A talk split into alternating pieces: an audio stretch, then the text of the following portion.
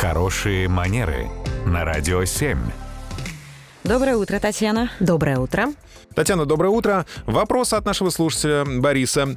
Удобно ли по приходу в гости попросить домашние тапочки, ну, чтобы не ходить в гостях в носках?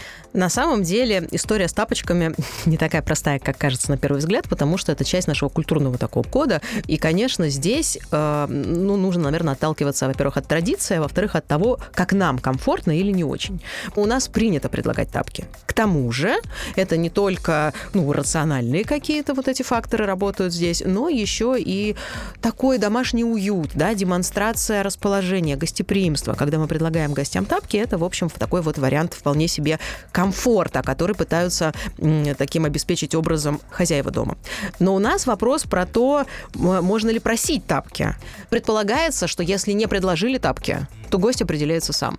Просить ли тапки? Это, правда, не очень простой вопрос, потому что, ну, вроде бы можно поинтересоваться у хозяев, приемлемо ли да, обратиться к ним с таким вопросом. Но надо быть морально готовыми к тому, что если не предложили тапки, то, скорее всего, их просто нет, или будут предлагать тапки с ноги, как говорится. И это тоже отдельная история. То есть гостевых тапок может не быть, но есть тапки членов семьи. И тогда опять встает вопрос, насколько приемлемо а, взять тапки, которые только что бабушка сняла. Ой, у вас тапки такие красивые. А можно мне тоже? До дома дайте. Вообще даже удивительно, что такой, казалось бы, простой вопрос домашних тапочек, а столько нюансов. Татьяна, спасибо. Спасибо, Татьяна. Радио 7.